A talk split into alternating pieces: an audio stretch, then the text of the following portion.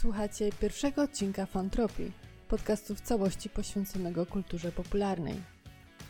Dziś porozmawiamy sobie o filmie Skywalker Odrodzenie i usiądźcie wygodnie, bo szykuje się długa rozmowa. Podcast dla Was prowadzą Agata Jarząbowska z bloga Boagan Kontrolowany oraz Asia Brom z bloga Wanna Pełna Zombie.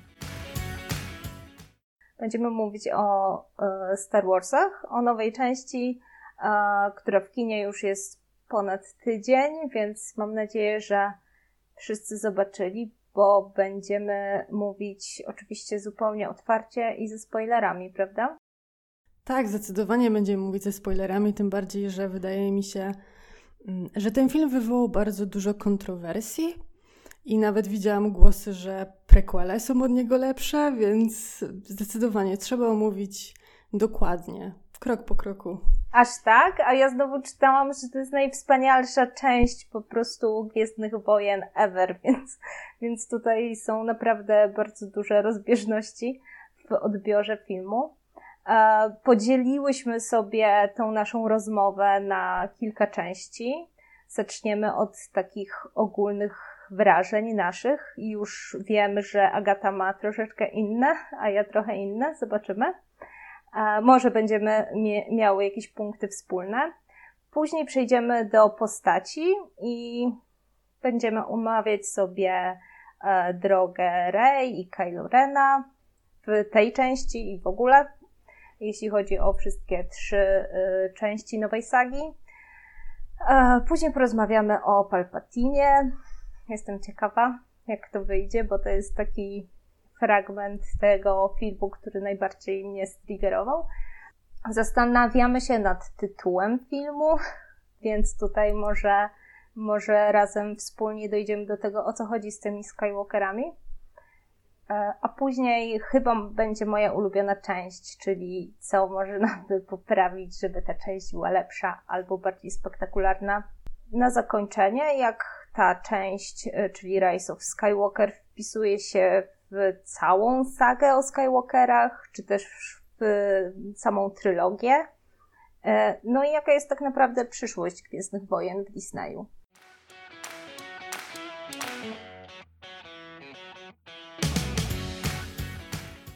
E, więc nasze omówienie zaczniemy od ogólnych wrażeń. Więc Asiu, jakie są Twoje wrażenia? Wiesz co, ja ym, sięgnęłam sobie pamięcią do drugiego dnia świąt, bo wtedy byłam e, na, na filmie.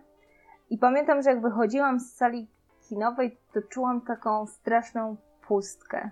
I z jednej strony ja się dobrze bawiłam na całym seansie, i na pewno nie było nudy, bo widziałam e, komentarze i ludzie pisali, że Boże, strasznie nudne, w ogóle zas zasnąłem w kinie. Nie, mi się wydaje, że wręcz przeciwnie, to był bardzo, bardzo dynamiczny film, być może nawet zbyt dynamiczny. I miał taki cudowny, e, gwiezdnowojenny klimat dla mnie. To było na pewno super i na plus. Natomiast jeśli chodzi o ten trzeci akt, jeśli chodzi o sam finał, to poczułam jakieś takie straszne rozczarowanie. I jak wychodziłam z kina, to nie wiedziałam, na czym to rozczarowanie polega. Jeszcze sobie tego nie użyłam w głowie, ale po prostu czułam, że coś, coś było nie tak. No i jak zaczęłam myśleć i rozkminiać, no to już teraz um, bardziej widzę i bardziej sobie mogę rozpisać, co mi się nie podobało. Natomiast miałam taką, emo- czułam taką emocjonalną pustkę, E, I to nie była pustka taka na zasadzie, o Boże, moja ulubiona saga się skończyła, co ja teraz zrobię z, z moim życiem, tylko cholera, no, coś, coś było nie tak. A to widzisz, opisałaś moje emocje po The Last Jedi. Bo ja to czułam po The Last Jedi, natomiast nie czułam tego tutaj. E, w sensie tak, wyszłam z kina i widziałam, że ten film ma problemy. On ma masę problemów. On e, potyka się i ma tak nierówne tempo, że no, ktoś nie usiadł nad tym scenariuszem dobrze i, i nie, nie wyrównał tego tak, jak powinno być. Natomiast miałam poczucie, że dostałam film, którego oczekiwałam, na zasadzie takiej, że on się wpisywał w gwiezdnowojenny mm, mit i ten mit walki dobra i zła. I w przeciwieństwie właśnie do, do The Last Jedi, gdzie jednak mieliśmy tą próbę przełamania schematu i strasznie mi się to nie podobało. Tutaj jednak trzymaliśmy się głęboko tego, co, co jest silne w Gwiezdnych Wojnach, razem z kolegacjami rodzinnymi, jak się okazuje. Yy, więc wyszłam pozytywnie nastrojona, choć świadoma, jak dużo wad ma ten film. I potem przyznam szczerze, że oceny internetowe trochę mnie zaskoczyły, bo jednak ludzie wychodzący i wręcz twierdzący właśnie, że prequele były lepsze, że ten film jest totalnym dnem i wręcz, e, że tak powiem, um, nawet nie tyle porażką, co wręcz takim zniszczeniem całych Gwiezdnych Wojen było dla mnie bardzo dużym zaskoczeniem. Wiesz co, ja myślę, że ci, którzy uważają, że Disney zniszczył Gwiezdne Wojny, to już uważają od albo Force Awakens, albo The Last Jedi i ja myślę, że tutaj dziwię się, że w ogóle mm, dokonano jakichś prób e, przekonania tych nieprzekonanych. Ale wiesz co, też widzę e, teraz, na czym polegają różnice między jakby naszym odbiorem tych, fil tych filmów, ponieważ mnie się The Last Jedi bardzo podobał. Właśnie za to, że on próbował jednak grać tymi schematami, odrzucać jednak te pewne archetypy, które były y, świetne w starej trylogii, ale ja właśnie miałam nadzieję, że ta nowa trylogia troszeczkę będzie dyskutować z pewnymi motywami z klasycznych Gwiezdnych Wojen i y, właśnie The Last Jedi dawało mi mm, nadzieję, że to pójdzie w tę stronę. No natomiast The Rise of Skywalker znowu był taki bardzo czarno-biały i jakby mm, nie wprowadził do sagi niczego nowego i wydaje mi się, że to e, było zmarnowanie potencjału nie tyle opowiedzenia tej historii na nowo, a właśnie prowadzenia tej historii w XXI wiek. Znaczy, ja się zastanawiam, na ile on powinien łamać schematy, z tego względu, że jednak jest to kontynuacja pewnej, ciężko powiedzieć, jak bardzo zaplanowanej historii przez Lukasa, no bo on oryginalnie chciał zrobić dziewięć filmów, więc tutaj ciężko powiedzieć, na ile skorzystano z jego pomysłu i po prostu przełożono te jego pomysły na scenariusz, a na inne to jednak to było mm, całkowicie disneyowskie. No dla mnie łamanie całkowicie schematu i odchodzenie od tego, co już znamy, to ja bym wyszła strasznie nieszczęśliwa z tego filmu. Natomiast w przeciwieństwie do y, Łotra 1, y, mhm. w którym łamanie schematu bardzo mi się podobało i uważam, że było bardzo na plus i takich filmów pobocznych oczekuję.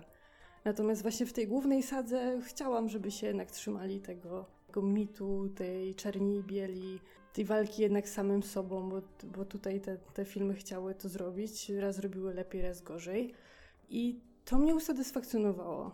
Okej, okay, ja myślę, że dojdziemy właśnie do, do szczegółów omawiając e, postaci, E, ale chciałam jeszcze wrócić do takich ogólnych e, przemyśleń i wrażeń, bo moje dwa główne zarzuty to jest po pierwsze właśnie scenariusz, który w pewnym momencie totalnie się rozlatuje, nie trzyma się kupy, ale na to mogłabym jeszcze przymknąć oko, gdyby ten film dał mi coś, po co idę, jak idę do kina na Gwiezdne Wojny, czyli emocje.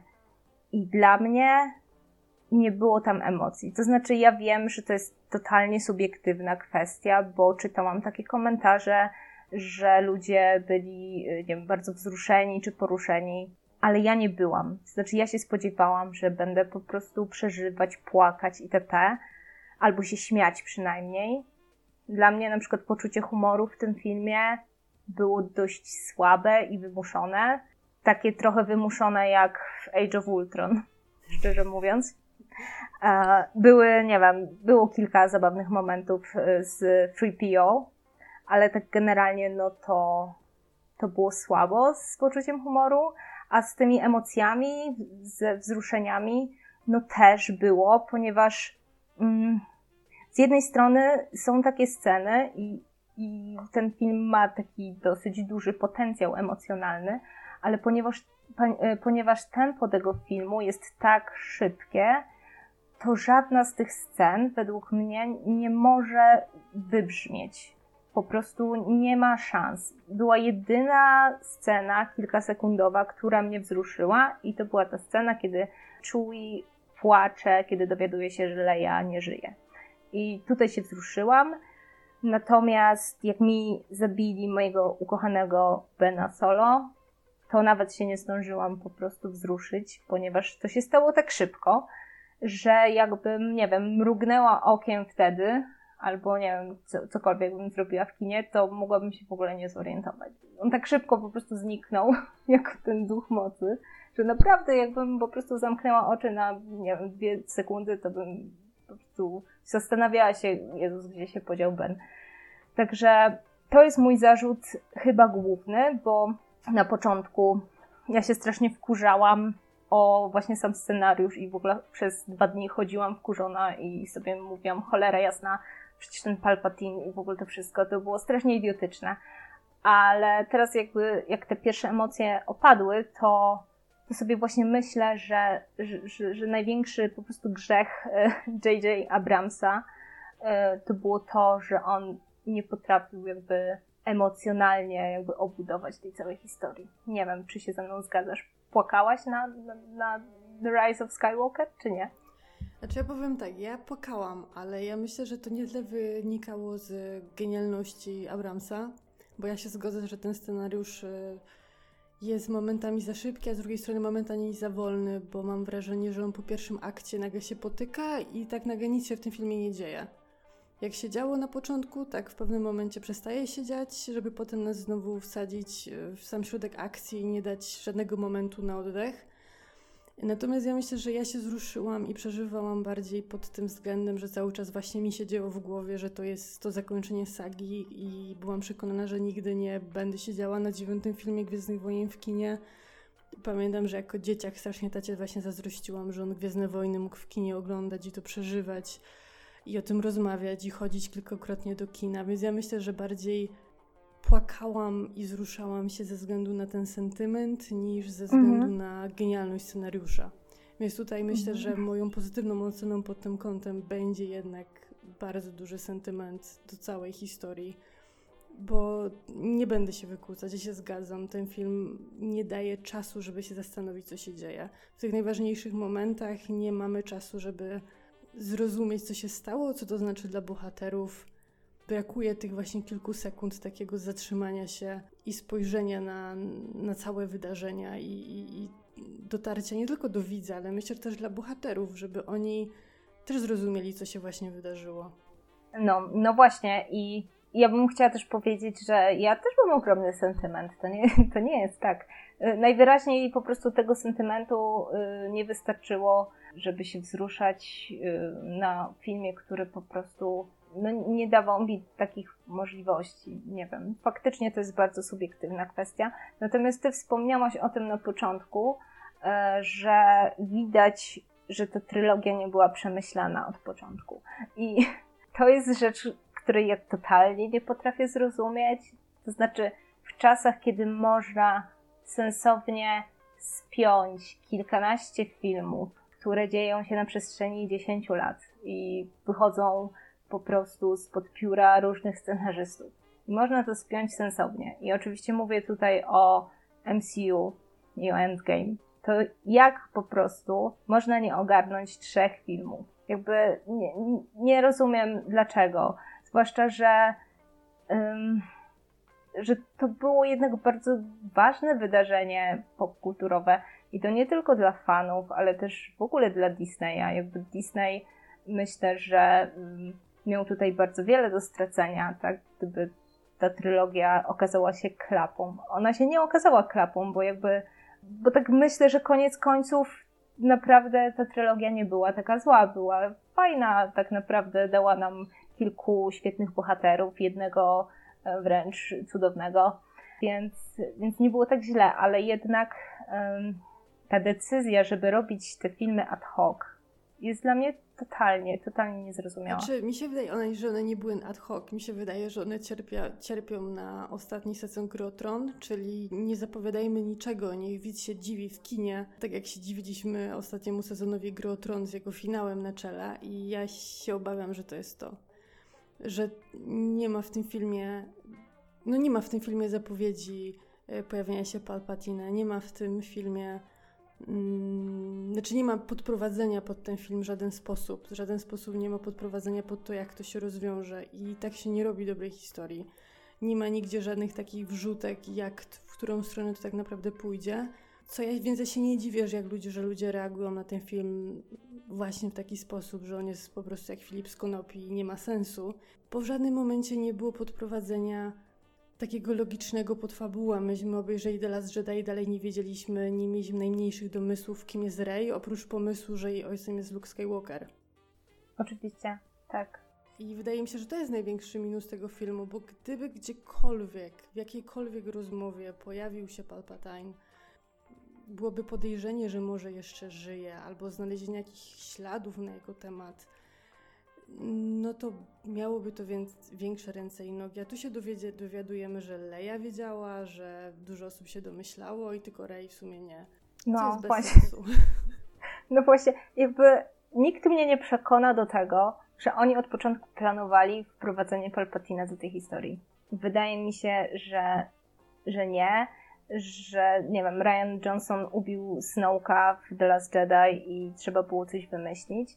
Natomiast ja jestem absolutnie przekonana, że ta część poradziłaby sobie bez Palpatina i gdyby twórcy y, zdecydowali się jakby wagę tego konfliktu rozłożyć pomiędzy tylko Rey i Kylo Rena, to też by to mogło wyjść. Ten Palpatine wszystko tam psuje, ale do tego jeszcze dojdziemy, bo chyba poświęcimy Palpatinowi osobny segment naszego, naszego podcastu. Zdecydowanie, tym bardziej, że mam wrażenie, że już aż nas rwie, żeby porozmawiać dokładniej, więc proponuję zakończyć w tym momencie nasze ogólne wrażenia, więc yy, przejdźmy po kolei do naszych bohaterów. I na początek e, Kylo i Ren. E, e, Kylo i Rey. Przepraszam, Ren. Kylo Ren. Tak. Kylo Rey. E, tak. Albo też Reylo. O, o, tym też będziemy mówić. Um, no to nie wiem, no to może Rey pierwsza, no bo tak jakby ona w założeniu ma, miała być najważniejsza w tej nowej trylogii.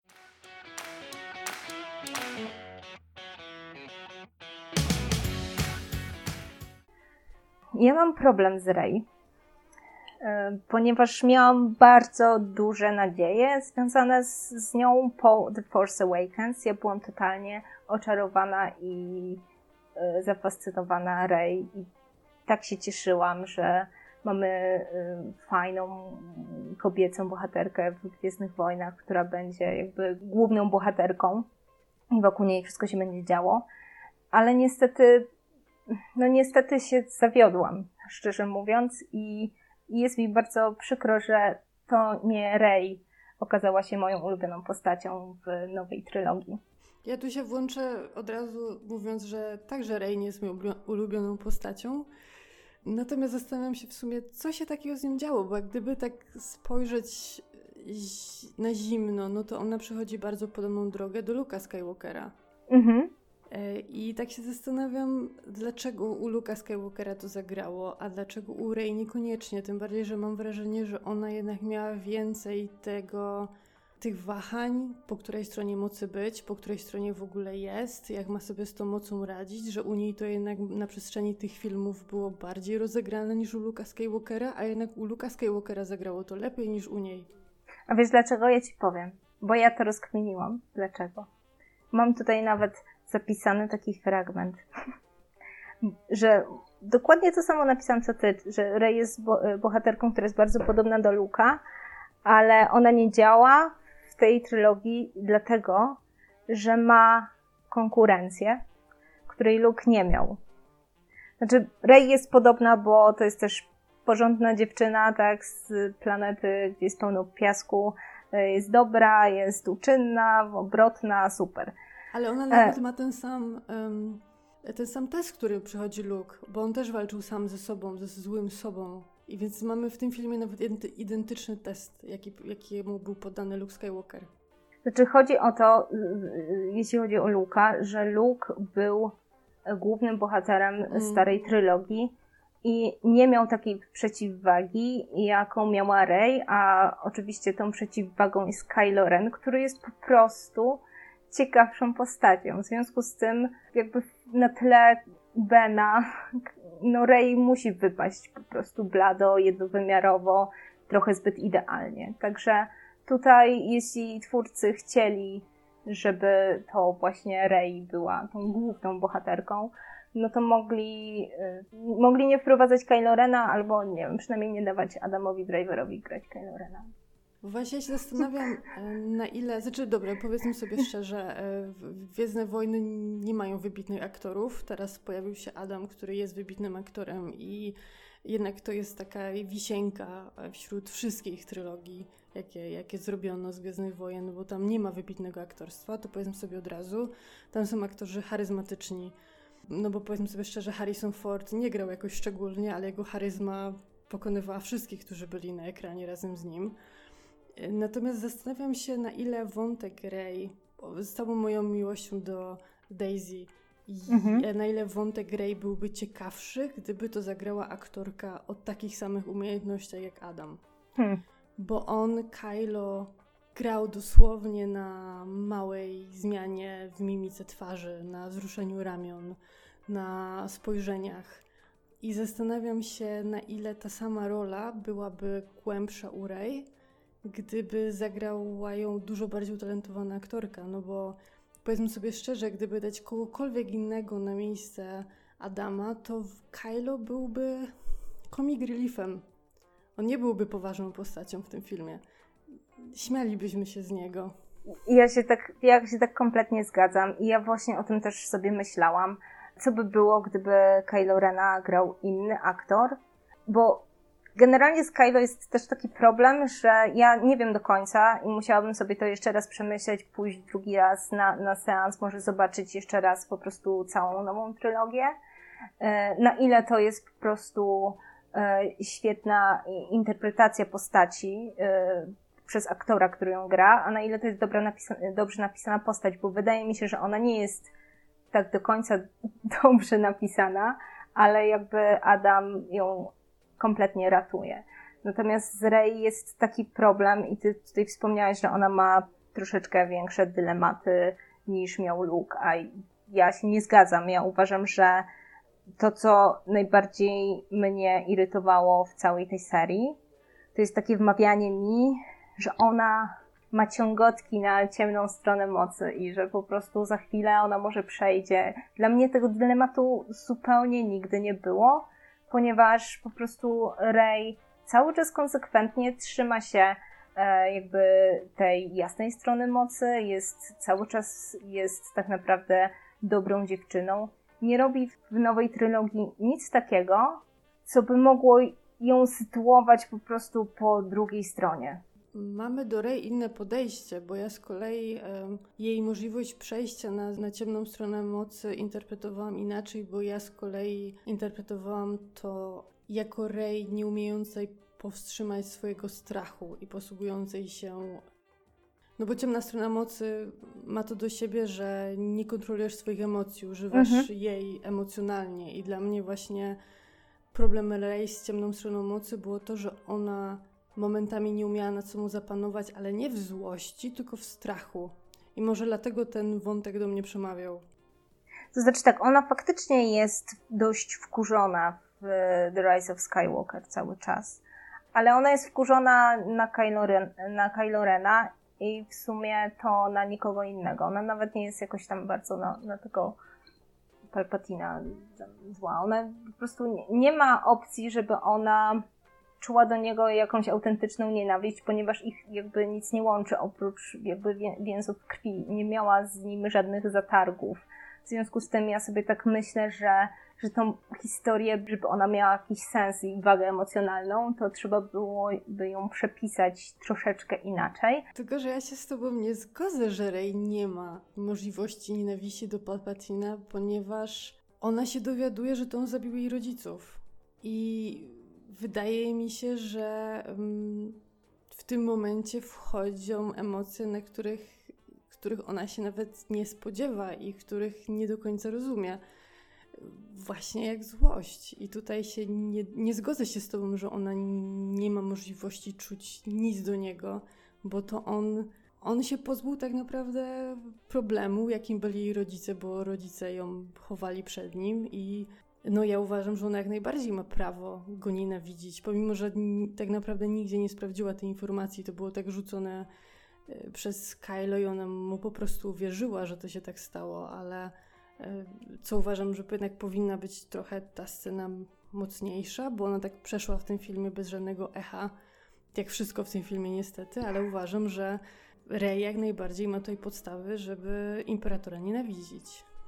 Nie no, oczywiście imperatora można jakby nienawidzić z wielu różnych powodów, natomiast y, chodziło mi o to, że ona y, ona jest po prostu od początku do końca dobrą dziewczyną. Jakby nie wiem, co się za bardzo w niej zmienia, jaką ona drogę przechodzi, bo oczywiście y, jest tutaj motyw poszukiwania własnej tożsamości i jakby ona w jakimś tam sensie odnajduje tą, tą swoją tożsamość, ale nie wiem, czy to było aż takie kluczowe tak naprawdę.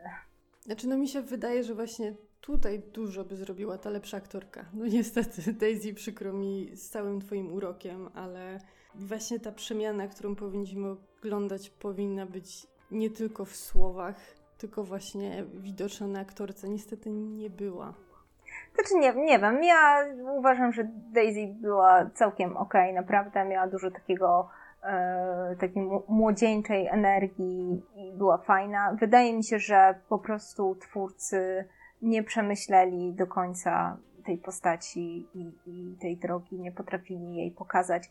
Znaczy, y, ja na przykład bardzo lubię The Last Jedi, ale tak naprawdę o, The Last Jedi to był taki troszkę przestój w tej całej historii i w tej historii oczywiście mieliśmy na przykład wątek przemiany trochę y, Paul Damerona, Natomiast no, jeśli chodzi o Rey albo na przykład Kylo, no to tutaj, y, czy, czy na przykład jeśli chodzi o postać Fina, no to troszeczkę te postacie tak sobie dreptały w miejscu i, i The Rise of Skywalker też niewiele po prostu ich popchnął do przodu. Także największy zarzut, jeśli chodzi o postać Rey, to jest taki, że oglądamy trylogię i, i sobie myślimy, kurczę, po co to wszystko było. A jak Kylo? A, Kylo, Kylo. No. Powiem Ci, że właśnie już o tym wspomniałyśmy, że zaczęłam się zastanawiać, czy Kylo jest taką świetną postacią, czy to Adam Driver jest tak świetnym aktorem. Znaczy, na pewno Kylo Ren dla mnie, on się wpisuje jakby w taki rodzaj postaci w popkulturze, którą się generalnie uwielbia.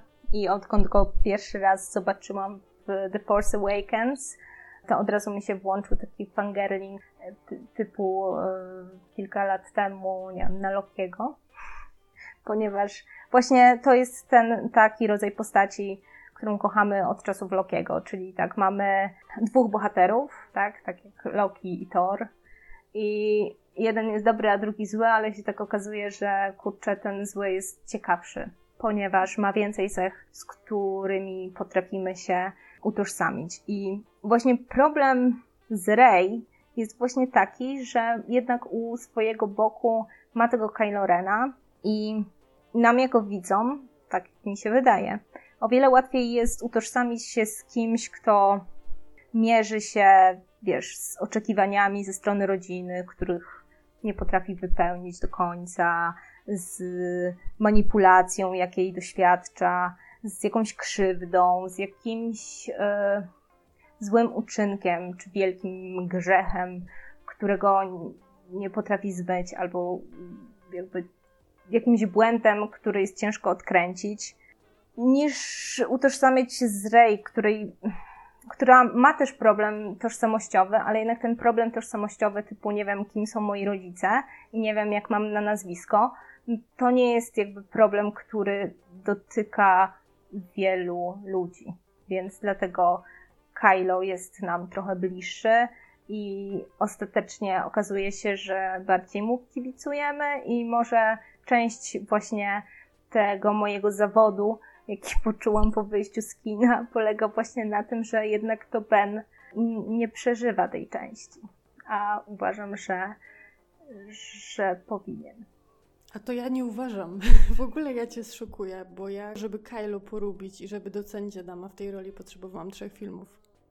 Naprawdę? Naprawdę. Ja wyszłam z Przebudzenia Mocy z takim dlaczego mi dali tego aktora, bo kiedy on ściągnął maskę po raz pierwszy, to ja w kinie prychnęłam. Naprawdę? Naprawdę. W The Last Jedi już byłam przygotowana na, na to, co zobaczę, więc trochę bardziej doceniłam jego rolę, natomiast dopiero po obejrzeniu teraz Odrodzenia e, doceniłam całą drogę, jaką przeszedł Kylo Ren i wysiłek Adama, jaki włożył w tą rolę i doceniam i cieszę się, że to jego wybrali, ale nie, ja nie miałam żadnej radości na jego widok i w ogóle nie rozumiałam internetu, który się cieszył i, i fangirlował i łączył go e, romantycznie z Rey. Totalnie nie. Potrzebowałam trzech filmów totalnie, żeby zrozumieć, po co ten bohater tam jest i, i cieszyć się, że go oglądam. Ja powiem Ci, że jakby Kylo Ren w The Force Awakens to był absolutnie dla mnie szok i, I jak on ściąga tą maskę, to ja nie, ja nie prychnęłam. Ja po prostu stwierdziłam, o Boże, to jest taki genialny. To jest po prostu najlepszy koncept, jaki się pojawił w Gwiezdnych Wojnach. Znaczy, dajmy najpierw gościa, który wygląda yy, po prostu mrocznie i, i, w ogóle strasznie ma jakąś w ogóle creepy maskę. Yy, drugi yy, Darth Vader, a później niech ściągnie ją niech się okaże, że to jest w ogóle taki mały chłopiec, który ma takie, który się denerwuje i który jest po prostu trochę nieśmiały i troszeczkę taki awkward. I to było przecudowne, przecudowne. I myślę, że, że Kylo Ren jest absolutnie najjaśniejszą postacią z e, tej całej trylogii, aczkolwiek tutaj się chyba będziemy zgadzać, że e, koncept Reylo, jak, jak to określił ten ship Tumblr, to jest dość kontrowersyjne i ja tutaj nie jestem fanką, chociaż na początku byłam. Nie, ja nigdy. Znaczy, ja nigdy nie byłam choćby z tego względu, że ja, tak jak mówię, nie lubiłam Kylo, aczkolwiek a uważam, że to jest strasznie, to strasznie wpisuje się w ten koncept, że pokochaj chłopaka, który jest zły, to stanie się dobry, który jest w każdej możliwej bajce dla małych dziewczynek i... Totalnie jestem strasznie zła, że faktycznie pociągnęli to w ten sposób do końca. Pomimo, że ten pocałunek na końcu nie jest romantyczny, bo on nie jest romantyczny, on jest bardziej mm, spontaniczny i pełen radości niż romantyzmu, ale jednak się pojawił i y, jakby dopełnia tą historię romantyczną tych, tych dwojga, którą najpierw połączyła moc. I ja strasznie jestem na nie, bo uważam, że to jest kolejny stereotypowy pokaz pod tytułem Łobuz kochanej mocniej, mm -hmm. nawet jak cię wykorzystuje i bije. Tak, i pierwsze co robi, jak cię poznaje, to cię porywa i torturuje. Zgadzam się, ale bo tak, gdybym była trochę młodsza, może kilka lat, to w ogóle byłabym całym sercem za tym shipem. Bo wiesz, to jest, to jest taki typowy fanfikowy yy, po prostu ship Wiesz, taki właśnie jak trochę jak z Loki. Wiemy, że Loki jest generalnie zły, albo był przynajmniej w, w, w czasach powiedzmy The Avengers, kiedy ja namiętnie czytałam różne fanfiki z Loki. I wiadomo, to jest, to jest taki typ charakteru, znaczy bad guy, którego kochamy, bo jest taki tajemniczy i mroczny, natomiast jakby się tak zastanowić nad tym, no to, to jest tak jak mówisz, to jakby ta relacja jest totalnie toksyczna i myślę, że nikt by nie chciał tego partnera w prawdziwym życiu. Szczerze mówiąc, może to jest kontrowersyjne, bo ja wiem, że ludzie, jest mnóstwo ludzi, którzy lubi tą parę, ale według mnie całe te love story Rey i, i, i Kylo Reda to jest tak jakby po prostu ludzie z Disneya dali ten wątek do napisania po prostu Lucasowi, bo on ma subtelność po prostu prequeli i jakby relacji e, Padme z Anakinem. Nie wiem, czy tak, i te drętwe dialogi, jak, z jakimi wyznawali sobie miłość. Ale jak miałam 15 lat, to, to fajnie brzmiało. Ale tam jest wszystko, wiesz, e, stalking, tak, przez ten po prostu Skype mocy. Tak, oj, aczkolwiek... Tak. Generalnie on ją podgląda, wiesz, bo nie wiem, to znaczy ja bym musiała sobie to jeszcze raz zobaczyć, ale mnie się wydaje, że to jakby zawsze Kylo inicjuje te ich jakby połączenie mocy. W związku z tym ja sobie wyobrażam, że on tam w ogóle podgląda w różnych w różnych momentach. Ona mu nawet mówi, że po prostu ciężko się go pozbyć. Jakby jest taki dialog między nimi. I on e, ja nie wiem, czy on jej w ogóle cokolwiek miłego powiedział przez te wszystkie trzy filmy. On tylko jej mówi, że nie wiem, wiesz, jesteś nikim, albo że mm, ten, na po prostu ten hexagol to tylko ze mną i w ogóle wal się. Jakby nie, nie rozumiem totalnie, co jest romantycznego w tej relacji. Jak po prostu uwielbiam, kocham po prostu Kylo Rena, ale jakby nie do końca kupuję e, ich relacje. Szkoda, że tego w jakiś inny sposób nie rozwinęli. Ja wiem, że, że to są wszystko e, jakby takie archetypiczne relacje i też wspominałaś o tym, że no Star Wars ma to do siebie, że jest jednak takie proste i tutaj nie będziemy się głębiać w żadne tam psychologię poznawania ludzi czy zakochiwania się, ale no... No ale powiedzmy sobie szczerze, że bardziej romantyczną reakcję miała Rey i Finn.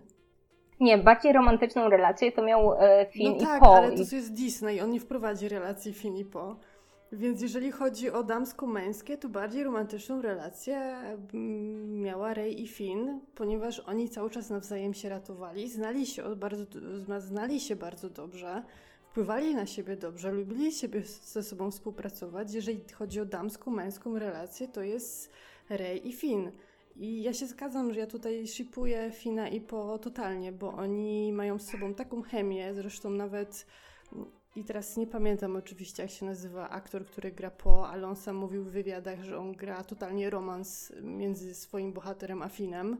To jest tak ewidentne, że, że, że ja po prostu nie wybaczę Disneyowi, że tego nie zrobił i, i nie wiem, już mogłem wybaczyć po prostu tego idiotycznego Palpatina i w ogóle wszystkie rzeczy, ale to, to jest po prostu największa potwarz jaką mogli zrobić, że nie dali nam tego Storm Pilota. Natomiast na ja mam straszne y, pretensje pod tym kątem, że jeżeli już nie mamy na tyle odwagi, żeby zrobić relację pomiędzy Finem a Po, no to mamy tutaj Fina, który się przedziera przez morskie fale i biegnie w deszczu i chce tą Rey ratować i widać, że robi to z czystego serca i z tego, że tam jest dziewczyna mu bliska już y, abstrahując od tego, czy interpretowana jako przyjaciółka, czy, jako przyjaciółka, czy jako, jako dziewczyna, którą kocha.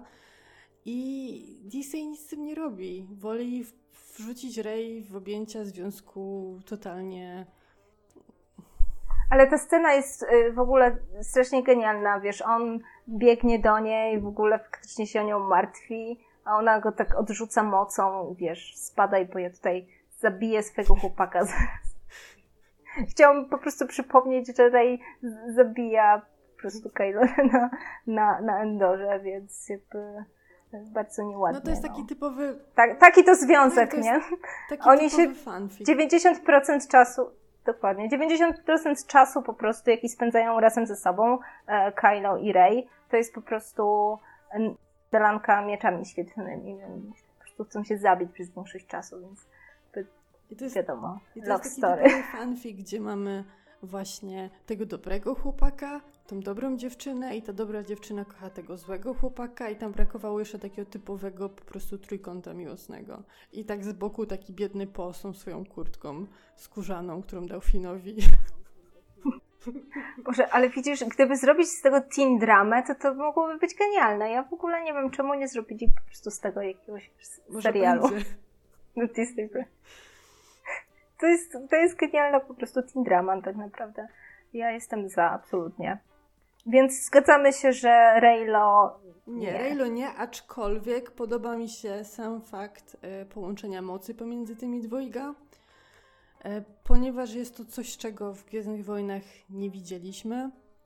I uważam, że to jest y, na tyle ciekawy wątek, że to nie jest coś, co, nie wiem, ta dwójka koniecznie wybrała tylko to jest coś, co się po prostu wydarzyło, bo nie wiem, przy, prawdopodobnie mają moc na podobnym poziomie, a może chodzi o to są Gwiezdne Wojny, więc może chodzi o jakieś większe przeznaczenie, aczkolwiek sam ten pomysł na to, żeby ta dwójka mm, była ze sobą w jakikolwiek sposób połączona mocą jest super.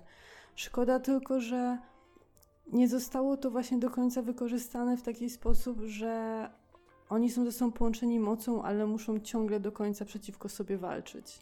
Mhm. Znaczy, ja też uważam, że jakby ta relacja jest spoko na przykład właśnie na poziomie tego połączenia mocy, albo w ogóle tego, że ona e, próbuje go jednak jakoś tam przeciągnąć na tą jasną stronę i może jest, mogłaby być takim jakby jego głosem, nie wiem, sumienia, głosem, który go jednak ciągnie na tą dobrą stronę i mówi mu, że nie jest za późno itp. Jakby ta relacja jest okej. Okay. Nie, nie jestem po prostu przekonana co do tego, że to musiała być e, relacja romantyczna, bo tak naprawdę nie musiała. Równie dobrze po prostu e, zresztą po co wprowadzać relację romantyczną do Gwiezdnych Wojen, skoro jakby ona nie ma szans, żeby się spełnić. Jakby tutaj nikt nie dostaje, powiedzmy, ani chłopaka, ani dziewczyny, niestety na koniec, ponieważ no Rey no, też musi jednak e, radzić sobie sama. Jakby Ben umiera i, i, i koniec. Koniec, koniec do story. Zanim przejdziemy dalej, to chciałam jeszcze się na chwilę zatrzymać przy Kylo i tej paskudnej scenie, kiedy pojawia się Han Solo i oni ze sobą tak rozmawiają i tak siedziałam w kinie na tej scenie i tak się zastanawiałam, czemu, Ponie bo Han nie miał mocy, nie ma się jak pojawić, żeby porozmawiać ze swoim synem i um, ta scena była tak strasznie, ona do niczego nie prowadziła, bo tak naprawdę no, no Kylo w tamtym momencie już odkupił się wyrzucenie miecza świetlnego i rezygnowania z bycia Kylo i, i prób... I, A on wyrzucił on już wyrzucił miecz, miecz wtedy? wtedy. I... Znaczy, nie wiem, według mnie to była fajna scena emocjonalna. To był przynajmniej jeden z takich niewielu momentów w tym filmie, kiedy kiedy nic się nie działo i mogliśmy się po prostu przez chwilę zatrzymać na czymś. E, ja, ale ja się zgadzam na przykład z głosami, że to powinna być Leia i prawdopodobnie gdyby Carrie Fisher żyła i mogła nagrać więcej jakby scen, to byłaby to Leia Być może taki był plan, tylko już nie mogli go zrealizować. Natomiast ja na przykład uważam, że to nie powinna być ani Leia, ani Han, tylko że byłoby genialne, gdyby to był Anakin ponieważ my wiemy, że Leia i Han to są rodzice Bena, owszem, ale jakby on ją y, od początku nowej trylogii wiemy, że jakby jego stosunek do dziadka Vadera, tak, był y, taki bardzo emocjonalny, on chciał być tak jak on, tak. W związku z tym, gdyby to Anakin y, się tam pojawił jako duch mocy, a nie Han jako wspomnienie, to byłby to całkiem fajny fanserwis, po pierwsze. A po drugie, no właśnie to byłaby odpowiednia osoba, żeby mu powiedzieć, słuchaj, weź się nie wygłupiaj już. Przestań. Jakby nie popełniaj moich błędów, jest jeszcze czas, żeby, żeby wszystko odkręcić. Chociaż oczywiście niestety film pokazuje, że jednak tego czasu nie ma, ponieważ no, ponieważ Ben y, umiera i na początku wydawało mi się, że to jest spoko rozwiązanie i E, ja w ogóle od e, The Force Awakens uważałam, że, że Kylo prawdopodobnie e, zginie w pewnym momencie albo na końcu, ponieważ są pewne rzeczy, od których nie ma odwrotu. Jak zabijasz swojego ojca, to już prostu koniec, kaplica. Ale tak sobie przemyślałam tą sprawę i uznałam, że byłoby o wiele lepiej i o wiele fajniej i byłoby to coś nowego, gdyby jednak przeżył i gdyby e, film miał takie przesłanie, niezależnie od tego, co zrobisz, zawsze jest jakaś możliwość e, zmiany w Twoim życiu. Natomiast tutaj jakby podeszli do sprawy bardzo klasycznie, czyli no tak naprawdę nie możesz nic zmienić, ewentualnie możesz się poświęcić i, i umrzeć i tyle. Nie ma opcji odpracowania powiedzmy swoich znaczy, Pytanie, czy Winy Kylo były duże. Pytanie, na ile to mógłby je odpracować. Natomiast y, mi się to zakończenie akurat podoba. Nie podoba mi się do końca sposób, w jaki to zostało przeprowadzone, ale zakończenie mi się podoba o tyle, że to jest takie ładne. Mm, to jest identyczna ścieżka, jaką przeszedł właśnie Anakin y, nawrócenia mhm. na sam koniec, oddając życie za drugą osobę. I wydaje mi się, że to jest ładne podsumowanie tego, że Ben zawsze chciał być taki jak Anakin. No ale właśnie wiesz, to, że to jest dokładnie ta sama droga, sprawia, że tak ostatecznie jak się nad tym zastanawiasz, no to jakby tutaj no nie dostaliśmy niczego nowego. Jakby żaden z twórców nie zdecydował się, żeby troszeczkę jednak tą historię przepisać i trochę pokazać może coś nowego. Właśnie może to, że nie zawsze musi się dokończyć yy, śmiercią, że jest jednak jakaś nadzieja dla jakieś odkupienie, które właśnie jakby ten motyw, że śmierć jest odkupieniem win i to jest jedyny sposób yy, dla czarnych charakterów.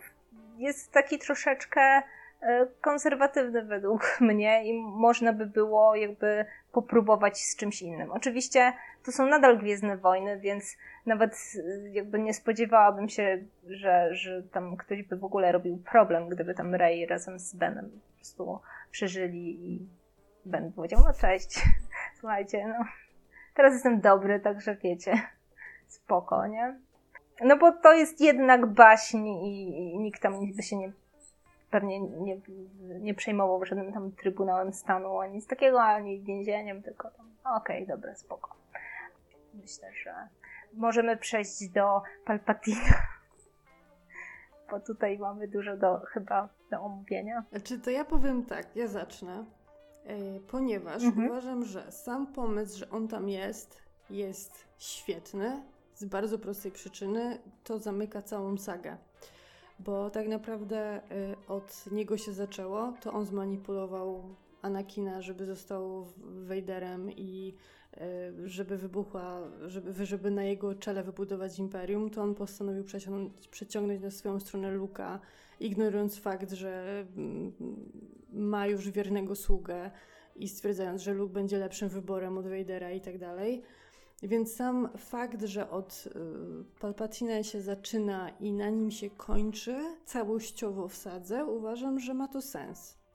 Bo to są jednak tak naprawdę ciągle spory tych samych rodów, które są jednak w jakiejś tam części galaktyki, no bo tak wydaje mi się, że w tych ostatnich filmach widać bardziej, że to imperium nigdy nie było na całą galaktykę, że to raczej był jakiś tam fragment tej galaktyki, który musiał sobie się uporać z takim, a nie innym problemem. Więc sam fakt, że to się tak kończy, wydaje mi się fajnym podsumowaniem. Natomiast, tak jak mówiłam wcześniej, jest okropnie wprowadzony. Nie ma żadnego podprowadzenia pod Palpatinę, nie ma nic, co by sugerowało, że on może jeszcze żyć. Jest tak totalnie znikąd wyciągnięty. I to mnie bardzo mocno mhm. rozczarowało, bo ja kupuję sam pomysł. Uważam, że jest fenomenalny. Natomiast wprowadzenie i realizacja jest straszna.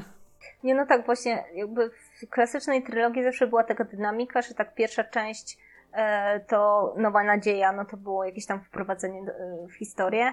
Druga część Imperium kontratakuje, no to to było taki no musieliśmy zostawić bohaterów w jakiejś dramatycznej sytuacji, żeby w finale jakby móc wszystko odkręcić, więc idealnym e, miejscem, żeby wcisnąć jeszcze Palpatina to było The Last Jedi i tego nie zrobiono, wręcz przeciwnie, jakby ubito głównego złego, czyli Snowka i według mnie w finale to już było za późno, ponieważ samo wprowadzenie tej postaci powoduje tak wielką dziurę fabularną w scenariuszu i jakby to się zaczyna wszystko rozpadać. Zdecydowanie.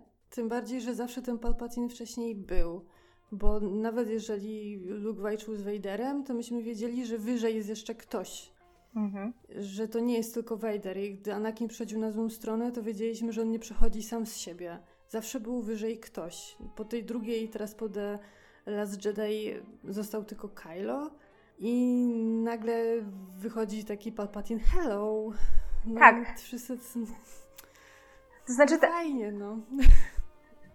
Właśnie, właśnie to było według mnie bardzo fajne w The Last Jedi. E, sam motyw jakby ubicie Snowka, bo on pokazywał właśnie Kylo jako taką postać, która stwierdza w pewnym momencie, ja już nie chcę, żeby ktoś mną manipulował, ktoś mną rządził, ja chcę sam rządzić. I on jakby też kontynuuje to w The Rise of Skywalker, bo jakby nie chce współpracować z e, imperatorem i ma swoje własne plany. Także to był akurat fajny motyw, bo to było coś innego. Natomiast jeśli chodzi o Palpatina i jego pojawienie się w, jakby w tym filmie, to ja mam praktycznie bardzo mało przemyśleń y, i bardzo dużo pytań, bo ja po prostu nie rozumiem na przykład na czym polegał ten misterny plan Palpatina, on był tam cały czas od samego początku i stworzył Snowka, to się totalnie nie trzyma kupy. To znaczy, wiesz, wiesz zauważyłaś na przykład, że jakby przez większość czasu i Snoke i Palpatine na przykład każe Kylo Renowi jakby zabić Rey, a później się okazuje, że w sumie to on wcale nie chciał przecież, żeby ona zginęła, tylko, tylko żeby jakby przejęła jego moc. A co by się stało, gdyby Kylo jednak po prostu ją zabił przez przypadek? To co? Jakby, no. Znaczy, jeszcze, jeszcze jestem w stanie na przykład zrozumieć, że E, takim ostatecznym planem Palpatina to było właśnie to, żeby wyssać z tej dwójki moc. Tylko on nie wiedział, że ich łączy moc. On nie wiedział o tym, on się zorientował w samym finale. Nawet Kylo w pewnym momencie chyba mówił, że to... naszą przewagą jest to, że Palpatine nie wie, że, na, że nasza moc jest złączona i on się zorientował dopiero jak oni zaczęli walczyć. Ale w ogóle to nawet scenarzyści nie wiedzieli, że ich łączy moc, ponieważ chciałam Ci przypomnieć, że w ogóle ich te połączenie, powiedzmy, mocy to w The Last Jedi było powiedziane, że to generalnie Snoke to w ogóle zaaranżował. Więc jakby to później y, zaczyna żyć własnym życiem i to jest jedna po prostu z wielu dziur, y, które dostrzegam, bo w The Last Jedi mamy ten motyw, że Snoke y, jakby łączy Kylo i Rey, tak, przez ten Skype, że oni sobie mogą ze sobą rozmawiać i on później mówi, że, że to jakby on, on to zrobił, żeby przyciągnąć powiedzmy Rey na swoją stronę.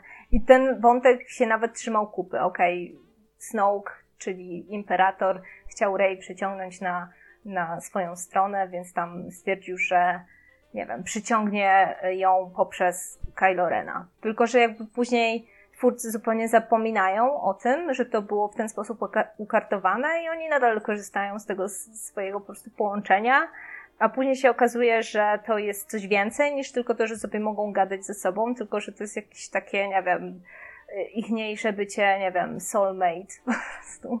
Znaczy, ja przyznam się, że ten wątek zrozumiałam na zasadzie takiego, że on jakby to połączenie stworzył, ale ponieważ to połączenie powstało i Kylo jako, że umie posługiwać się mocą strazy lepiej od Rey, bo ona tak naprawdę dopiero w ostatnim filmie zaczęła się tego uczyć, to dla mnie to było takie coś, że Kylo jakby ogarnął tą umiejętność, jakby, że on tak jakby, nie wiem, znał jej ślady jej mocy, czy czegoś takiego, tak jak Leia potrafiła wyczuć, co się dzieje z Benem, tak mm, Ben potrafił połączyć się z Rey, tyle że nie samym wyczuwaniem, tylko mm, właśnie w taki bezpośredni sposób. Ja to rozumiałam od początku w ten sposób, ale to bardzo możliwe, że sobie dużo nadpisałam.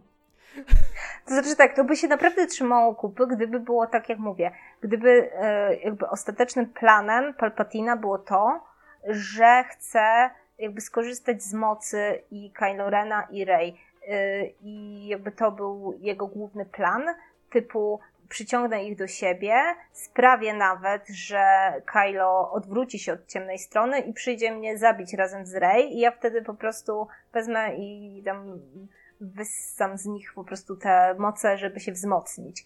I gdyby po prostu faktycznie tak było, to spoko. Tylko, że widać dokładnie w tym filmie, że jakby twórcy i scenarzyści nie wiedzą, bo tak najpierw Palpatine ma plan, żeby Rey zabić, tak? I tam pokazuje Kylo, że tam to wszystko może być twoje, tak? Później, że jednak nie chciał ją zabić, tylko chciał na e, swoją stronę ją przyciągnąć i tak, i, i żeby ona go zabiła, a później jednak się okazuje, że najlepiej będzie to ja po prostu wys, wyssam z was tą moc i, i jednak ja będę rządził. Więc tutaj są trzy totalnie różne pomysły w przeciągu po, powiedzmy jednego filmu i to się totalnie nie trzyma kupy według mnie. Jeszcze, tak powiem, co do logiki Palpatine, to on się tak w ogóle nie uczy na błędach, bo dokładnie to samo zrobił z Luke'em Skywalkerem. E, próbując przeciągnąć Luka, yy, mówił w tle, e, żeby zabił Wadera, bo jeżeli, go, że jeżeli zabije Vadera, no to wtedy stanie się Sitem, tak? Mhm. Bo zabije drugą osobę. I mówił to Luke'owi. I gdyby tego nie gadał w tle, to prawdopodobnie Luke po prostu w ferworze walki by to zrobił. Boże, to jest I takie teraz- głupie, I faktycznie. teraz mamy dokładnie to samo. Rey już prawie go zabiła. Tak naprawdę jest na sekundy, żeby to zrobić i on jej nawija. Tak, zabij mnie, bo wtedy ja będę w tobie wiecznie żył. No I nie? Miałam takie, miałam takie, no... Po co ty to mówisz, nie? nie chciał. Mógł tego nie po co mówić. ty to gadasz? Dokładnie, po prostu to byłoby, to byłoby cudowne, gdyby tego nie mówił, ona by to zrobiła i byłby ten taki twist, że wiesz, wszyscy się cieszą, że o, okej, w ogóle imperator pokonany, to się by okazało, że jednak nie i teraz wiesz. I teraz Kylo musi po prostu tą ostateczną walkę wykonać po prostu z, z Rey, która ma wszystkich Sithów w, so, w sobie, a on wtedy musiałby jakoś tam przebłagać tych wszystkich Jedi i powiedzieć, kurde, przepraszam, jednak wiecie co, pomóżcie mi. I by się bili i, i, i to byłby lepszy finał. I mogliby zginąć oboje. I to by było Albo cudowne. nawet inaczej. Kylo mógłby ją powstrzymać w ostatniej chwili, bo nie wiem, domyślając się, znając ciemną stronę mocy, wiedząc na czym to działa, mógłby tak naprawdę powstrzymać ją w ostatniej chwili przed zabiciem Imperatora. Albo on mógł go zabić. Na przykład. Gdyby na... Więc tutaj Palpa Palpatine się w ogóle nie uczy na swoich błędach. Tyle lat do myślenia i nic. I tylko, I tylko właśnie, i tylko gadanie i budowanie po prostu kolejnych gwiazd śmierci, nie? Jak sobie uświadomisz, Przecież- jedna gwiazda śmierci, druga gwiazda śmierci, Starkiller, później te wszystkie niszczyciele, które, wiesz, e, rozwalają planety. I, przy tym w ogóle nie wiemy o co mu chodzi, po co on chce niszczyć te planety. Czy to nie jest tak, że on by wolał jakby rządzić tym wszystkim? Ja nie wiem, po prostu. Strasznie. Znam osoby, które na przykład bardzo sobie cenią jakby wątek e, Imperium w Gwiezdnych Wojnach i są totalnie po prostu wkurzone, że się robi takich idiotów z tych po prostu ludzi, bo oni jednak byli trochę mądrzejsi i, i Palpatine, który przecież okej, no o prequelach można dużo złych rzeczy powiedzieć, ale jedno trzeba przyznać, że jakby Palpatine w prequelach no jest jakby osobą, która manipuluje, która jednak, wiesz, mm, bierze podstępem tego, tego Anakina i tam mu opowiada różne rzeczy, tak swoją drogą. Te y, wszystkie po prostu y, zmartwychwstania w The Rise of Skywalker, to zaczęłam się zastanawiać, mm, to nie jest tak, że to Sithowie y, jakby mieli tą umiejętność i to jest bardzo jakby Mm, mm, Kwestia nie, ciemnej strony- koń- Nie, nie, nie, nie. Na samym końcu pierwszej trylogii y, stoją. Stoi Yoda, stoi Anakin i, i, i Obi-Wan Kenobi no. i patrzą na Luka. To nie, nie, nie, to nie jest kwestia samych sitów. Ale co, patrzą na Luka i co, i go To uzdrawiają? jest, nie, bo to jest, to jest, nie, to jest finalna scena, po prostu pokazanie, że oni nie odeszli, tylko żyją i Luke może się z nimi w jakiś tam sposób porozumieć. Oni chyba ze sobą nie rozmawiają, ale to jest takie ewidentnie pokazane, że ym, moc tak naprawdę utrzymuje ich w jakiś tam sensie przy życiu. Tak, ale mnie nie chodzi o duchy mocy, mnie chodzi o przywracanie jakby zmarłych do życia. Przecież w tej scenie, w tej operze, w, w trzeciej części, tak, Gwiezdnych Wojen, w trzeciej? W zemstie, y, y, tak, to była zemsta Sithów. E, Palpatine y, mówi i właściwie w ten sposób przeciąga Anakina na, na ciemną stronę mocy. Mówi mu, że możemy uratować twoją żonę e, bo ponieważ Sithowie znają sposoby na to, jak e, jakby przywrócić zmarłych do życia. E, I teraz się okazuje, że, że, że to Kylo przywraca do życia Rey i jakby, a jest już, znaczy nie Kylo, tylko, tylko Ben. Więc, No tak, ale Ben był sitem, więc on wie jak. no ale to, to też nie jest taka wiedza, którą każdy Sith posiadł. Jakby nawet Wiesz co, no ale Kylo był założycielem zakonu Ren, który zresztą tutaj nic nie robił, więc był mistrzem zakonu Ren. Więc mi się wydaje, że Kylo był na mm, pozycji osoby, która wie. I ja tutaj to mm, właśnie cały czas miałam na zasadzie takiej, że to jest gość, który owszem nie panuje nad sobą i zachowuje się momentami jak szczeniak i ma problemy rodzinne, które, z których nie umie rozwiązać, ale równocześnie jeżeli chodzi o władanie mocą, no to to jest mistrz zakonu. No dobrze, ale tutaj mamy jeszcze jakby ciemną, jasną stronę mocy i są takie rzeczy, których jakby po jasnej stronie mocy to, to tak robić nie wypada, a jakby nie, oczywiście ja tutaj nie jestem e, wielką znawczynią jakby uniwersum, ale mam wrażenie, że, że teraz nagle po prostu i Rey i, i Kylo sobie po prostu mogą e, leczyć mocą i nie tylko leczyć, ale też właśnie e, oddawać swoją moc, żeby uratować komuś życie albo właściwie przywrócić kogoś do życia, no bo jakby Rey nie żyje tu jeszcze pytanie, na ile. W... Bo tu mieli to połączenie między sobą, więc tu jeszcze na ile to połączenie między sobą pozwoliło mu dawać swoją energię życiową, pozostając po jasnej stronie mocy. Myślę, że tutaj chyba nie ma odpowiedzi, czy to jest. Na ile on to zrobił będąc Jedi, a na ile on to zrobił będąc Sithem. To czy dobra, okej, okay. może to są już po prostu dywagacje zbyt duże.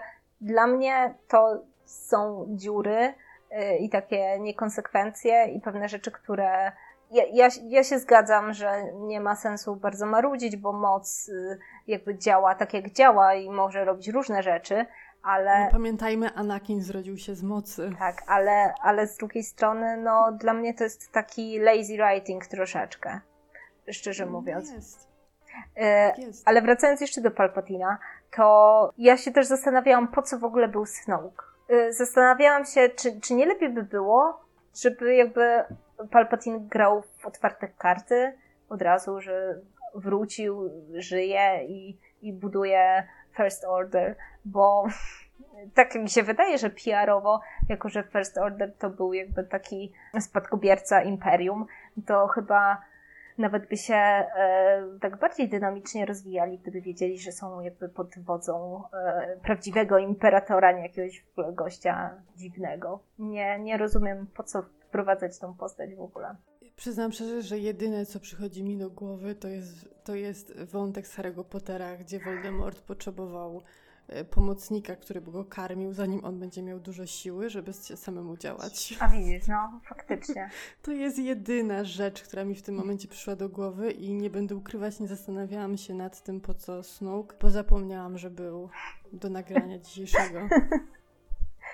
Nie, bo nie wiem, bo może sobie, można to jeszcze sobie tak tłumaczyć, że, że nie wiem, że na przykład Kylo jednak bardziej by poszedł ze Snowkiem niż za Imperatorem, ale wcale nie jestem taka pewna. Jakby... Nie, wydaje mi się, że Imperator tutaj y, byłby dla Kylo większą większym autorytetem. Tak, no, no bo tak. to jest ten, który był mistrzem Wejdera, tak? Dokładnie. Jakby tutaj było pole do takiej manipulacji naprawdę E, dość sporej e, młodym Benem Solo.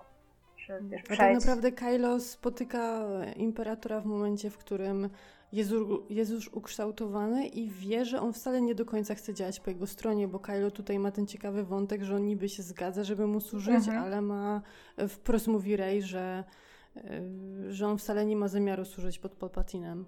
I, I właśnie dziwię się, że Palpatine w ogóle tego nie dostrzega, chyba że tak jak mówiłam wcześniej, jego planem było od początku to, żeby jakby zwabić tą dwójkę do siebie i, i jakby ich wykorzystać razem, żeby tam go wzmocnili. Oczywiście w ogóle już pomijam wszelkie takie dyskusje na temat w ogóle skąd ta flota, w ogóle co to są za ludzie i, i to wszystko, no bo już nie, nie, nie będę się czepiać, ale jakby ten wątek widać, nikt mnie nie przekona, że to było y, zaplanowane od samego początku. Za dużo rzeczy tutaj mi po prostu zupełnie, zupełnie nie gra.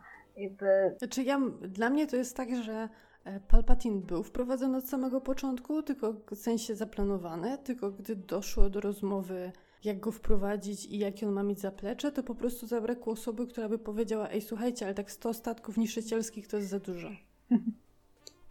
Tego brakowało. Wydaje mi się, że y, oni po prostu zaakceptowali w tym momencie wszystkie pomysły, jakie im przyszły do głowy. Tak samo nie rozumiem zupełnie tych, tego tłumu, co tam stał w tle podczas finalnej walki. Ja nie wiem, czy to były duchy, czy to był faktyczny tłum y, zakonu Ren, czy o co chodzi i po co oni tam byli, bo oni nic nie robili, nikomu nie pomagali, tylko skandowali od czasu do czasu i brakowało, żeby jeszcze klaskali przy odpo w odpowiednich momentach. Znaczy ja, mi się wydaje, że to nie był w ogóle, Zakon Ren to jest w ogóle kolejna taka zagadka, jakby po co oni byli, kim oni byli i do czego służyli, bo jakby w tym filmie jedyne co robią to chodzą za, za Kylo, tak? Chyba po prostu służą do tego, żeby po prostu spuścić im łomot w odpowiednim momencie.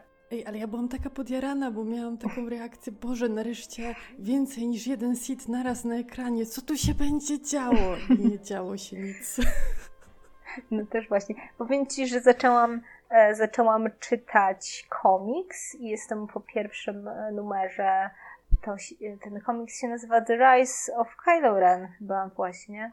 I jest o backstory Kylo, Kylo Rena i i tam się pojawia zakon Ren i okazuje się, że to jest coś, co, co już było dawno temu, przed w ogóle, przed Kylo itp., więc nie wiem do końca co, dowiem się, jak przeczytam znaczy, więcej. Y, Sitowie istnieli, tylko ja to tak zawsze rozumiałam, że... A to jest coś innego, to nie są Sitowie, to jest po prostu Ren. Jeszcze coś innego. Tak. Aha.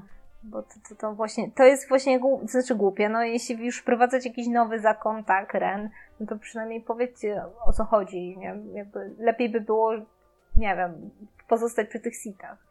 Już nie mówiąc o już takich bardziej nerdowskich rzeczach typu zasada dwóch i itp., bo będziemy się chyba nawet w to, nie. w to wgłębiać.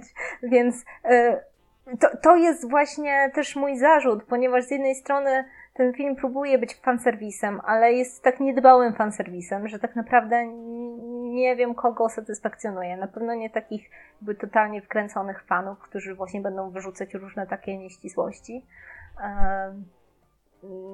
Nie wiem, nie wiem, czy po prostu ci, którzy byli nieprzekonani do nowych Gwiezdnych Wojen, teraz się przekonali. Nie wiem, wydaje mi się, że wielu ludzi się przekonało do Kylo Rena, tak jak ty na przykład. I widzę dużo takich takich komentarzy, że, że jednak ludzie zrozumieli. To, co ja wiedziałam od początku, że Kylo Ren jest najlepszą postacią nowej trylogii. Ja mam jeszcze taki zarzut, bo ja nie rozumiem tytułu filmu. W sensie, dla mnie tutaj nie ma Skywalker odrodzenie, no. bo ostatni Skywalker umiera. Dokładnie. Rozumiem, czemu Rey przybrała nazwisko Skywalker, bo trudno, że tak powiem, chodzić po galaktyce i mówić, cześć, jestem Palpatina. Um, więc ja to rozumiem, przybrała nazwisko swoich mistrzów, ale równocześnie ten tytuł tak strasznie nie pasuje. Znaczy, według mnie cały ten motyw z przybieraniem nazwiska Skywalker jest tak po prostu wymuszony. Jakby według mnie to totalnie przeczy całej wymowie, jaką powinien mieć ten film i w ogóle cała trylogia, czyli Nieważne kim jesteś, po prostu twoje nazwisko cię nie definiuje, możesz być Palpatine, e, możesz być Skywalker i tak kiepsko skończysz, wiesz. Albo chcieli zrobić trylogię o Skywalkerach, ale to wtedy trzeba było zrobić po prostu Bena Sola głównym, nawet nie protagonistą, tylko po prostu głównym bohaterem albo po prostu olewamy Skywalkerów i pokazujemy, że no nie tylko oni się liczą jakby w galaktyce. Więc tutaj według mnie tytuł był takim kolejnym elementem fanserwisu, który y, jest taki strasznie po prostu na siłę, bo jakby gdybym była bardzo, bardzo, bardzo przywiązana do Skywalkerów, to tak naprawdę byłabym ogromnie obrażona na The Rise of Skywalker, ponieważ ostatecznie okazuje się, że y, to dziedzictwo Skywalkerów to nie wygląda zbyt dobrze, bo jakby tak, zastanówmy się, dziedzictwo Skywalkerów to jest tak, rozwód i rozstanie po prostu e, i nieudane małżeństwo Lei i, i Solo, tak? Próba zabicia własnego bratanka przez Luka i generalnie totalny fail, jeśli chodzi o Akademię Jedi. I ucieczka, zaszycie się przed wszystkimi. Dokładnie. Przez Luka, przed siostrą, przed najlepszym przyjacielem, przed wszystkimi. I e, tak, straumatyzowany po prostu zdradzony przez wujka nastolatek, który przechodzi na ciemną stronę mocy i rozwala planety. Także gratuluję po prostu Skywalkerom, zajebiście wam poszło. No więc... No ja bym wolała zostać przy samej Rey, no na przykład. Mi się wydaje, że właśnie y, bardziej by tu pasował tytuł y, środkowego filmu The Last Jedi. No na przykład. Została Rey. Ja nie wiem, czemu środkowy tytuł się tak nazywał ku czci Luka Skywalkera, ale jednak została Rey jako ostatni Jedi. No tak, a w ogóle yy, przechodząc do Jedi i też do tematu już co można by było poprawić i co w ogóle w całej sadze w nowej trylogii mi nie pasowało, to jest właśnie brak próby jakby rozliczenia się z takiego z zakonem Jedi i z mocą i ustanowienie jakiegoś nowego status quo tego wszystkiego, ponieważ no jednak ta, to klasyczne podejście, że mamy ciemną i jasną stronę mocy jest takie trochę nudne i troszeczkę tej mm, ambiwalencji zostało wprowadzonej do y, The Last Jedi i miałam wielką nadzieję, że pójdą w tę stronę, e, w tę stronę. Ja wiem, że pewnie się ze mną nie zgodzisz, bo jakby ty tą klasykę właśnie sobie cenisz. Natomiast ja miałam nadzieję, że na przykład albo Kylo, albo Rey, albo oni mm, w dwójkę e, na przykład generalnie oleją te zakony i stwierdzą, że po co w ogóle to wszystko i może można zbalansować ciemną i jasną stronę mocy. Ja w ogóle sobie marzyłam o tym motywie e, tych szarych Jedi, którzy potrafią jakby kontrolować obie strony mocy i nie zamykają się na, na, na tą jedną, dlatego że ona wymaga emocji. Generalnie ja nie mam zbyt wielkiego szacunku do zakonu Jedi. Zgadzam z tym, że, że, że, że to była totalnie nieudana instytucja, która jakby porywała moje dzieci i robiła im pranie mózgu. Zupełnie jak Stormtrooperzy. Także ja, mm, ja tutaj czekałam na takie właśnie rozliczenie się i powiedzenie, kurczę, zakon Jedi po prostu był powodem, dla którego Anakin przeszedł na ciemną stronę mocy tak naprawdę. To oni totalnie zawalili sprawę. Luke próbował, też zawalił sprawę. Może po prostu trzeba to wszystko zaorać nie trzymać się tego wszystkiego ale właśnie nie widziałam niczego takiego, ponieważ Rey jednak ostatecznie cały czas po prostu trzyma się tego etosu, po prostu Jedi i, jakby tutaj nie ma żadnej refleksji na, tej, na ten temat. Znaczy, mi się wydaje, że z zakonem rozliczył się Luke w The Last Jedi, bo on spalił książki zakonu. Wielkie księgi, które nigdy nie czytał, które, które przechowywał na tej wyspie i dla mnie to było rozliczenie się z zakonem Jedi. Natomiast Rey, wydaje mi się, że ona nie miała się z czym rozliczać, bo jej, ona była uczona przez, trochę przez Luka, potem tak naprawdę prowadzona przez Leję i ona trudno, żeby rozliczała się z zakonem, z, z którym nie miała nigdy styczności, jako zakonem. Ona miała mhm. dwójkę osób, które ją uczyli jak, jak posługiwać się mocą, ale ona nie, nie ma się z czym rozliczać. Dla mnie to właśnie Luke się z zakonem rozliczył, paląc najważniejsze dokumenty zakonu i, i te święte księgi e, i, i złości, w żalu, we wszystkim, że, że tak naprawdę to się nie sprawdza i całe życie wierzył w coś, w co się nie sprawdza. Ale w tej części, kiedy przybywa jako duch mocy, jednak... Yy mówi, że no to był błąd, troszeczkę, troszeczkę to jakby co zrobił odkręca i jakby nie mamy takiej ostatecznej mm, odpowiedzi na to. Ale to nawet nie chodzi właśnie o takie typowe rozliczenie, bo tu się zgadzam z Tobą, że jakby Rey nie ma co rozliczać, bo ona nie miała za bardzo nic do czynienia. To bardziej powiedzmy właśnie Ben mógłby się rozliczać i powiedzieć jej, że kurczę, słuchaj, to nie jest wcale takie fajne. I praktycznie w The Last Jedi jakby coś takiego też było, był taki motyw. Ja po prostu żałuję, że tego do końca jakby nie, nie poprowadzono w tę stronę i że ta ostatnia część powraca do, do tego takiego klarownego podziału, że tutaj mamy złych, tutaj mamy dobrych. Nie wiem, wolałabym, żeby to było takie bardziej troszeczkę postmodernistyczne, troszeczkę bardziej takie dekonstruowanie pewnych mitów. Czekałam na coś nowego, może jakby w ramach tego uniwersum i w jakichś tam ramach tej jakby struktury, ale jednak, żeby coś, coś tutaj wyszło innego, ale ostatecznie dostaliśmy Jedi są super, Sithowie nie są super. Jak przejdziesz na ciemną stronę, no to musisz umrzeć. No. Dobre wygrało zło, no to jest... No tak, ale po prostu świat, świat jest bardziej skomplikowany. Nawet w Gwiezdnych Wojnach, co... Jakby... No jest, ale No ale to jest główna saga Gwiezdnych Wojen, tam nigdy nie było bardziej skomplikowanego świata i to musimy im wybaczyć, niestety. Bo wydaje mi się, że e, żeby wprowadzić bardziej skomplikowany świat, musiałoby być więcej filmów niż tylko te trzy nowe. No właśnie, tutaj kolejna po prostu restrykcyjna zasada i nie wiadomo dlaczego. Ja nie widzę, nie widziałabym nic złego w zrobieniu więcej, większej ilości filmów, nie wiem, na przykład czterech, a nie kto powiedział, że to akurat musi by, muszą być jakby trzy filmy, bo problem, jaki ma ta y, nowa trylogia, jest taki, że za mało było czasu właśnie na rozwinięcie różnych wątków, ponieważ jakby nikt nie wymyślił tej historii na, na samym początku i każdy reżyser jakby wprowadza coś innego, no co tak naprawdę mamy mnóstwo takich wątków, które nie zostały dobrze wyjaśnione, nie, nie zostały dobrze zakończone i mamy taki ogólnie wielki niedosyt, tak mi się wydaje.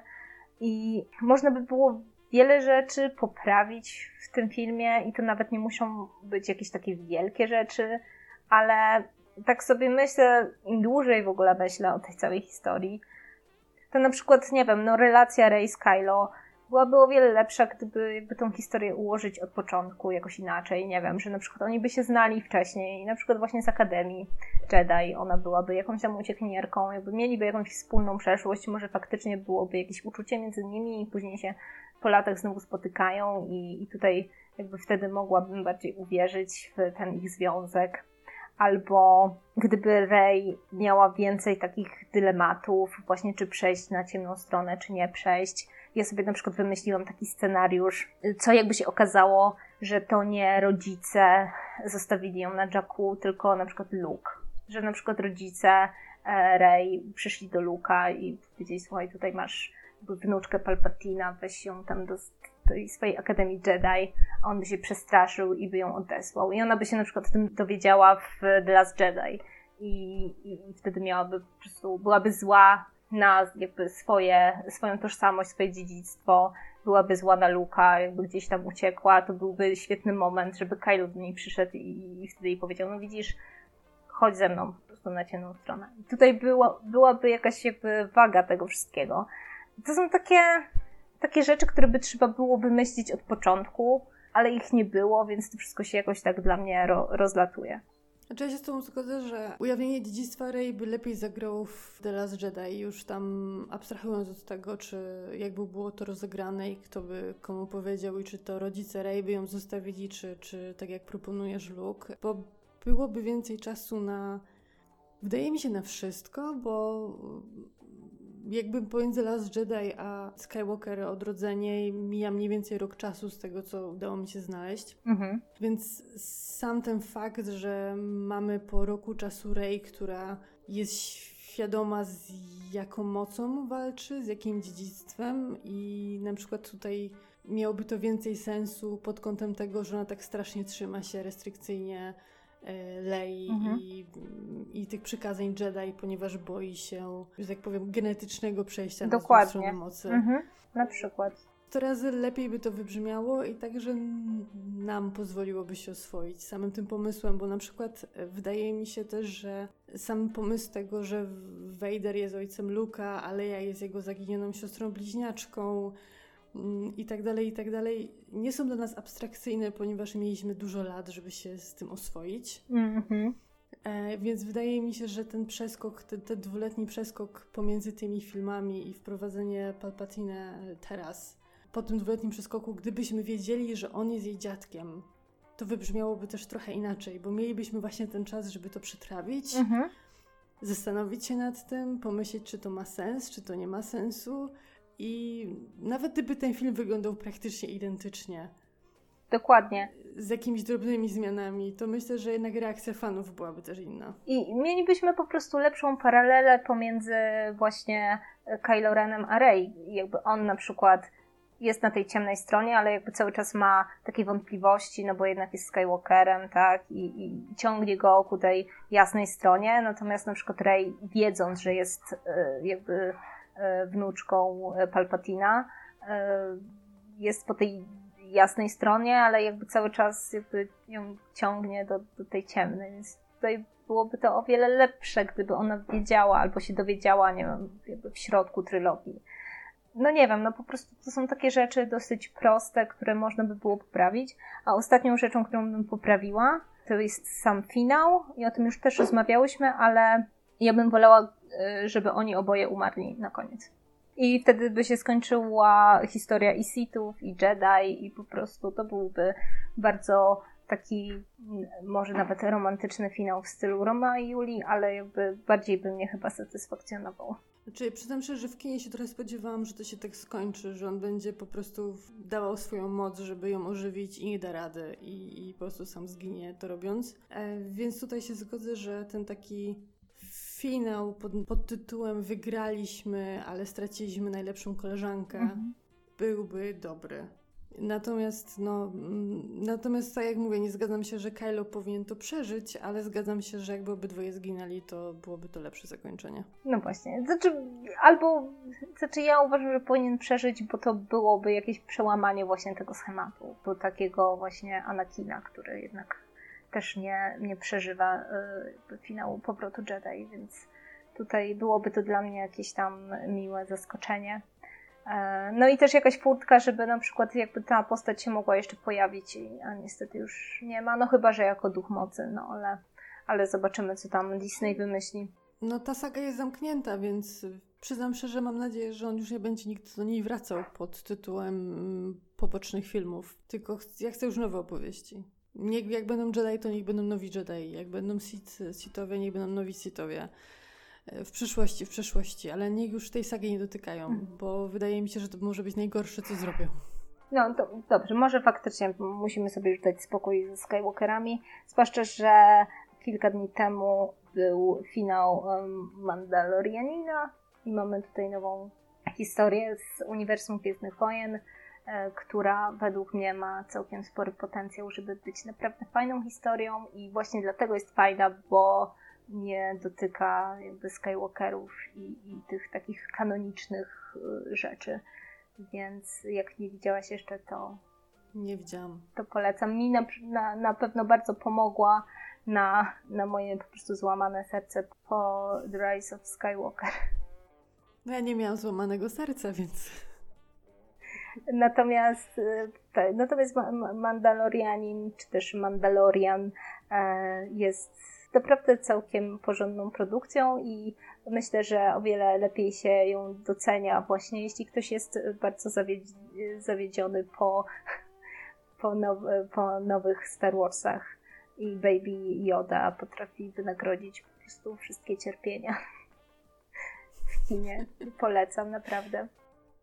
No ja osobiście czekam na więcej filmów typu Water 1. Mhm. Niekoniecznie tłumaczących, co działo się w tle głównej sagi, ale po prostu będącymi właśnie filmami gdzieś obok, które nie są tymi wielkimi historiami, a raczej historią ludzi, którzy może nie stali do końca na pierwszej linii frontu, ale robili jakieś ważne rzeczy, która właśnie nie jest też, jako że już historią poboczną, to wcale nie musicie trzymać e, stricte tego mitu mhm. walki dobra i zła bo mnie tutaj Water 1 zauroczył, nawet w tym roku sobie go powtarzałam i jest to dla mnie najlepszy film nowy z Gwiezdnych Wojen.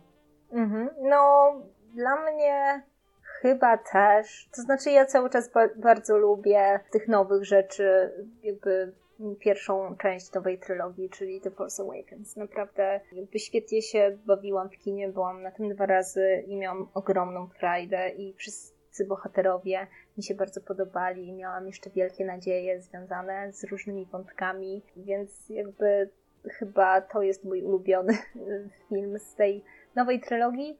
A drugi jest The Last Jedi i ja byłam akurat w gronie tych osób, którym się The Last Jedi bardzo podobało.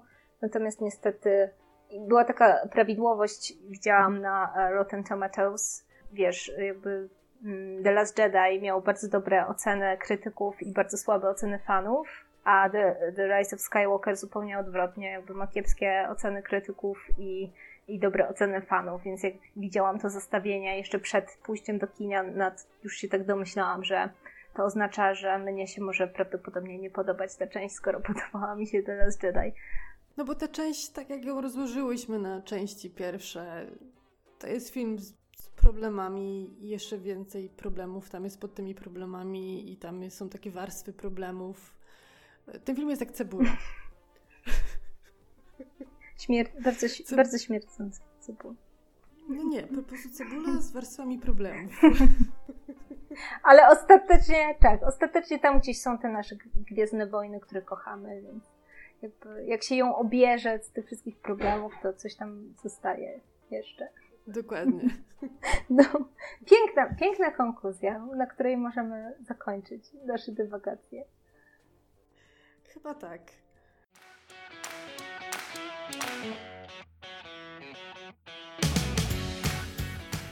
E, także dziękuję, że nas słuchaliście. E, mamy nadzieję, że jak na pierwszy odcinek naszego podcastu trwaliście do końca i że się Wam podobało. Jeżeli um, uważacie, że coś trzeba zmienić w nagraniu, coś inaczej, może lepiej zmontować, coś zmienić w ustawieniach mikrofonów, to dajcie znać, bo dopiero się uczymy, więc wszelkie takie uwagi montażowo-sprzętowe będą jak najbardziej na miejscu. Tak, jesteśmy kompletnymi nubami, jeśli chodzi o robienie podcastu. Może jeszcze wrócimy do tematu Gwiezdnych Wojen. Tak. Myślę, że tak. Mo może, może jeszcze się uda, zwłaszcza, że jest dużo rzeczy do omówienia yy, i może jeszcze jakieś e, ciekawe analizy, czy jakieś ciekawe newsy, yy, czy tam plotki w związku z całą trylogią będą się pojawiać, więc, więc mam nadzieję, że wrócimy do tematu, bo ja Gwiezdne Wojny bardzo lubię i zawsze chętnie sobie pogadam o nich. Także dzięki, że słuchaliście. Cześć. Cześć.